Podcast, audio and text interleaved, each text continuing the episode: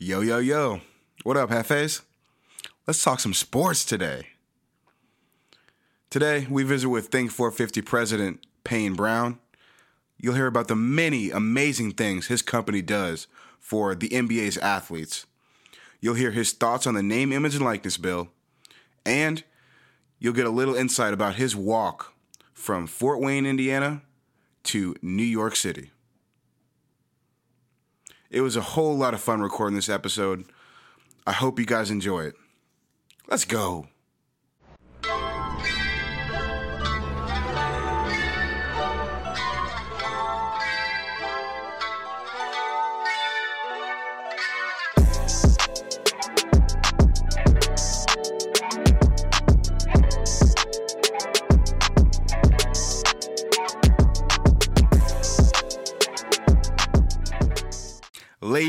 Ladies and gentlemen, welcome back to the Jefé Sports Podcast. As I said, we got a great, great interview coming up with Think 450's president, Payne Brown.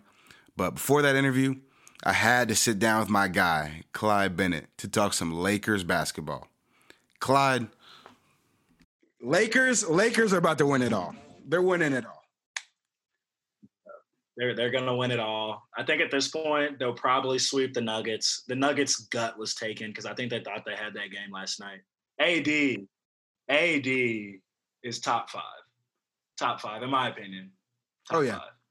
but I, I didn't. I didn't like the way that um, Jokic. I didn't like the way that he was kind of backing him down. Sometimes he was like, AD was looking like a seven foot twig at some points. But if Jokic like, if they end up doubling him and they like, they're, they're gonna leave some shooter open. That's the only thing I'm That's worried it. about. Yeah. Um, I think I think that's an issue, but Jokic isn't going to be doing that the whole game. Also, like this series is over, man. Yeah, it is. The series is. I mean, the Lakers were up by like they're up that whole game, and literally LeBron had like a terrible second half. That's not going to happen like many more times. Now the Heat is going to be a good series. I'm looking forward to it. I think I think the Heat are going to come out the East. You do? Um, yeah, and I love me some Jimmy Butler. I mean, bro, like I don't want my family here. Like uh, he's he. I mean, for him saying like I don't need family to come. Like it's a it's a it's a business. Like I'm ready to get this done. He's just so cool to me. Um, I think they'll get the dub, but you know, Lakers and five in the finals. You you heard it here first. Lakers four one. Lakers. 4-1 Lakers in the finals against the Heat. That is 4-1. a Clyde Bennett guarantee. but Clyde, thank you so much for joining me today, man. Hey, thanks, man. Jefé Sports Podcast. Come on, I'm I'm very excited. I appreciate you having me on. You have had, you've had a really good lineup. I mean, I just saw you're having the president of um, what the National Basketball Player Association. Yeah, what is it? Yeah, so they have uh, they have their own entity the NBA PA has their own entity, and so it's called Think 450, and it's basically the innovative engine for the NBA. Payne, how are you doing today? I'm good. I'm good, Jeffrey. I'm good. That's great to hear. That's great. So let's talk about Think 450 a little bit. Okay. So you are the president of Think 450, the innovative engine for the NBAPA. NBA PA. Mm-hmm. Can you explain what it is you guys do for the NBA athletes? Sure. So, roughly about three years ago, uh, Think 450 was formed, and the 450 obviously represents the 450 NBA players. But it was created because during the last uh, collective bargaining agreement, the players, uh, rightly so in their wisdom, decided to take back the licensing rights from the NBA. So the rights to their name, image, and number. So they took those back, and when they took those back, they needed a legal entity to monetize them. So they created Think 450. Let me uh, make it simple for you. Think about the game 2K. So for the game 2K to be created, they knew, need two sets of rights. They need the rights to uniforms and league marks, and they need the rights to use the players' images. So what they do is come to us to license all 450 of the players' images, names, and numbers to be in that game. There are other companies as well that we license the images of the players to. We've also now uh, are in the content business where we're shooting documentaries and so forth so that players can tell their stories. We're basically the for-profit arm of the Player Association of the union. Oh, that's so cool. So we can see in the near future, Think 450 is going to come out with a couple of documentaries. Absolutely, absolutely. Yeah, we have three or four in production right now. I love how you guys are bringing together the culture of the NBA, everything that surrounds it with the game. I think it's really interesting to see how you guys are incorporating that. And honestly, like I think it's something we don't really see in other sports. Well, I think NBA players are cultural icons and league culture, quite frankly. And I think you see that every day, be it music, be it fashion. Uh, people care about what Russell Westbrook is wearing when he walks into the game. They care about what LeBron is wearing, or Chris Paul, or Carmelo. Uh, these are folks who, again, uh, lead culture. Again, be it, you know, Damian Lillard is a rapper and is, you know, leading in that way. So be it music, be it fashion, be frankly food. We have a number of guys who are into wine and who are foodies. Uh, uh, absolutely, the NBA leads in that in that respect. Right, right. And so, I've also checked out your guys' website, and another cool thing you guys do is One Court Los Angeles. Can you speak a little bit about what that is? Sure. So, One Court was an opportunity for us to bring our partners together, our licensing partners, uh, together in an experience where they could highlight their brands, uh, both consumer facing and uh, to our players, to give them just one more asset that they could partner with us on. Um, and again, it's always it's it's one of those things. We did it when the All Star Game was in Los Angeles. We may do it again, you know, at other All Star games. But it's just a branding opportunity for our partners. Yes, yes, and that is like that is one of the many other things that you guys do. You guys also do grassroots, the, getting into the youth and really trying to help them prepare them for the league and different clinics and stuff like that. Absolutely. One of the other areas that we're really proud of is our grassroots business. Uh, we put on camps, youth camps. Uh, we brought back, which uh, those of you who are basketball fans might remember the five star camp. Uh, we brought that back in partnership with Slam Magazine. So we do five star, we do top 100, where the top 100 uh, high school basketball players from around the country participate in a camp. So we are heavily involved in, in grassroots or, you know, trying to make sure that we foster basketball with uh, those who eventually hope will either have dreams of being in the league or just good recreational fun for kids. Yeah, that's fantastic. I love how you guys are giving back to the community. Whose whose idea was it to start doing this?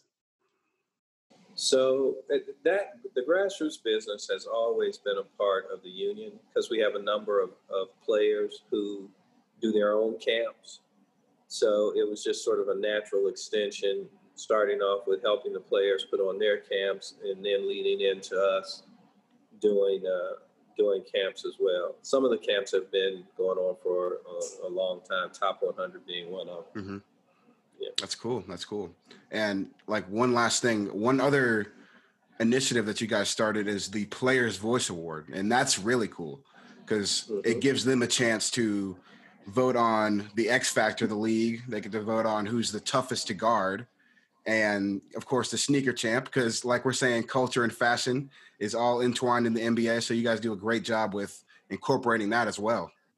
Mm-hmm. So you know, we came up with the Players Voice Awards because we wanted to give our players the opportunity to say who they thought was the best. So not leave to sports writers or the fans, but really uh, just amongst their peers. Uh, you know, that type of a, an award, I think, spoke just speaks louder to some of the players, you know, and they think a lot of it just to be acknowledged by by other players. Right, right. It's kind of like an, an added level of admiration when it comes Absolutely. from your fellow teammates and stuff. Yeah, Absolutely. I can definitely see that. Mm-hmm. So, Payne, I kind of want to switch gears right now. So, have you been following college football's name, image, and likeness bill that's going to drop in about a couple months when uh, next summer hits? I have actually. Mm-hmm. What are your thoughts on that? Uh, I think it's a complicated issue. Um, I think it's only a matter of time before college athletes have the opportunity to monetize their name, likeness, and image. Uh, I think it's going to be very complicated, though, to see how it's actually managed. Mm-hmm. Um, I think California has already, I believe, passed a state bill. Florida is looking at it it's clear that there's going to have to be some sort of national legislation. You're not going to be able to have, you know, a, a, kid going to California being able to make money, but if he goes to Ohio State, he can't. I mean, the competitive advantage for California teams would just be too great. So, I think there is going to have to be some sort of federal federal legislation that steps in to set some guidelines uh, and just to see how how do you actually manage it? Mm-hmm. Honestly, just from being a former student athlete, I'm kind of worried about protecting these guys because mm-hmm. we see it in the NBA all the time where athletes get taken advantage of in contracts and endorsement deals and stuff like that. Like, all we're doing in this case is decreasing the age a little bit and the same people are going to come after these guys. And so I'm I'm thinking like yeah. go ahead.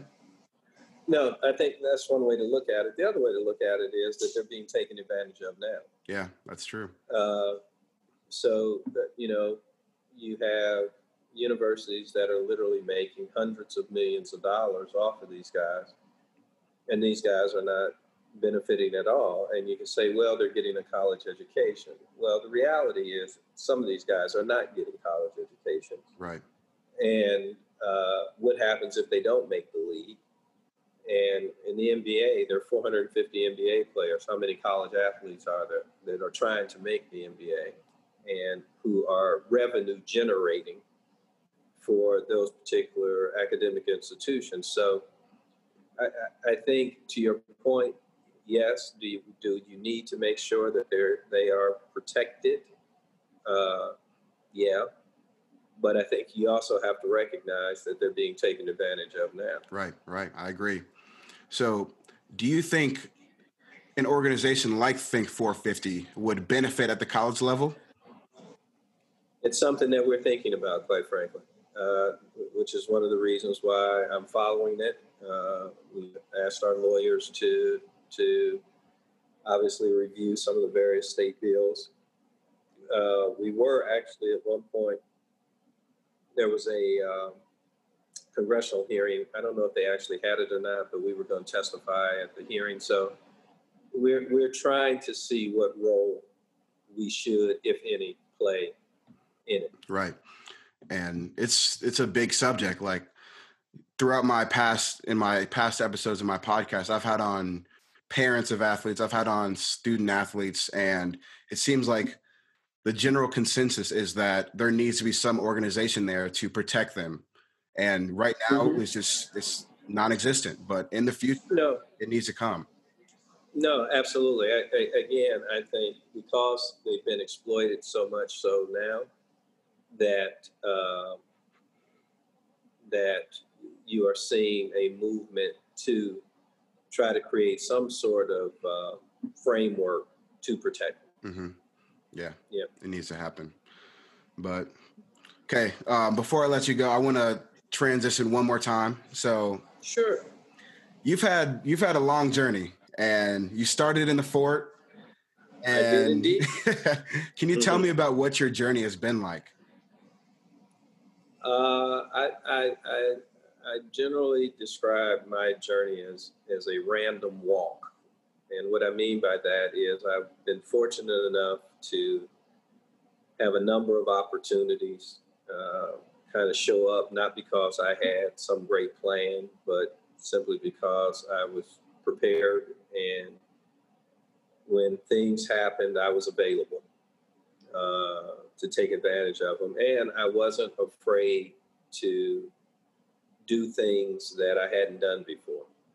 Um, and if you put all of those things together, you end up with a career like mine, where I have, you know, I've been in private equity, I've, I've been involved in pro sports. So, you know, obviously I'm a lawyer. I've, I've, I've done a lot of, when I look back on it, things that didn't seem so interesting at the, not special at the time, but they're certainly interesting. I'm now, I'm down in the bubble.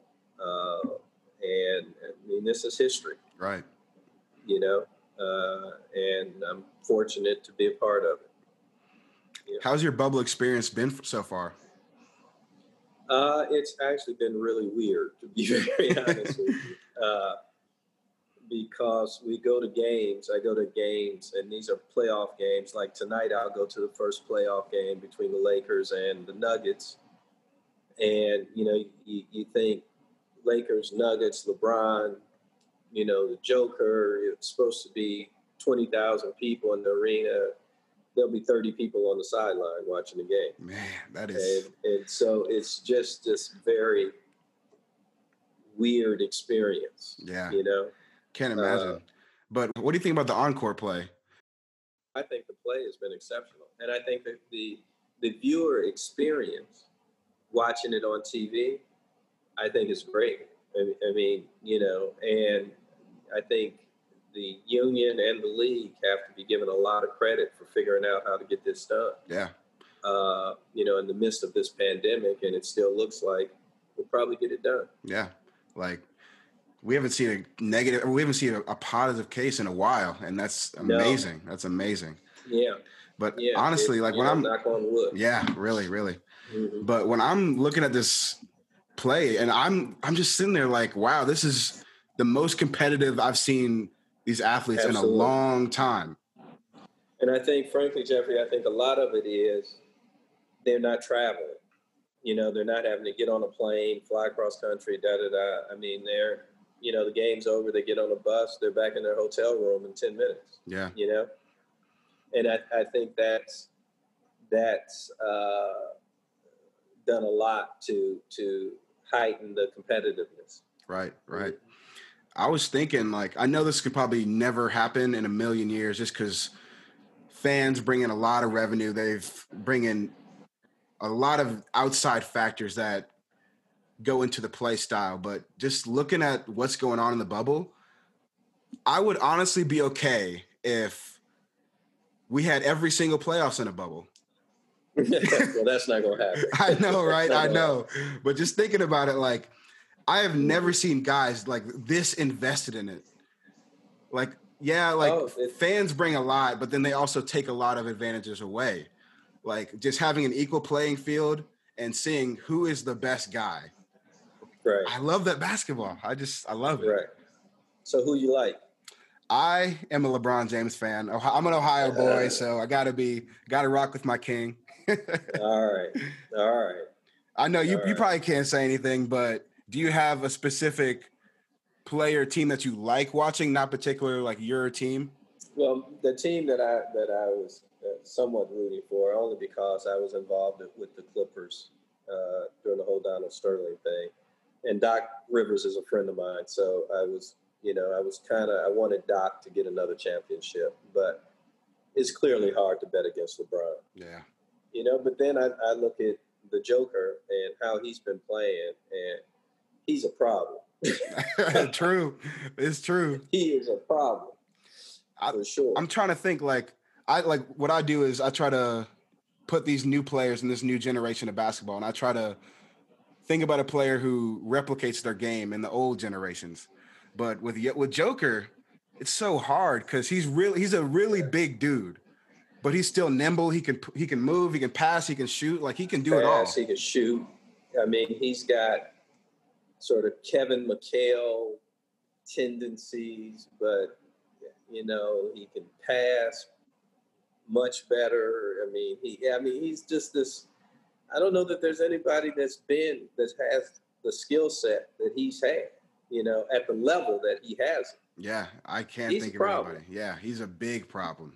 But I don't know, mm. like just knowing LeBron James, know what that what once he gets in that zero dark 23 mode, I think it's a wrap. Well, no, it's hard to bet against LeBron. Yeah, You know, LeBron has somewhere found the fountain of youth, so shoot. it's hard to bet against him. That's for sure. True, that's Yeah. Well, Yeah. Mr. Brown, thank you so much for taking this call. Thank you. I appreciate you uh, asking me to come on. Before I go, I want to give a quick shout out to my Jefé of the week. This week's winner is Nick Chubb of the Cleveland Browns. Ooh wee. That boy ran all over my Bengals defense, putting up 124 yards on two touchdowns. Man, dogs got to eat. Keep it up, Chubb. But that's to do it for me. Thank you again to Clyde and Payne Brown for coming on the show. If you guys enjoyed this episode, please leave a rating and a review. I'll be back same time next week. Jefé, out.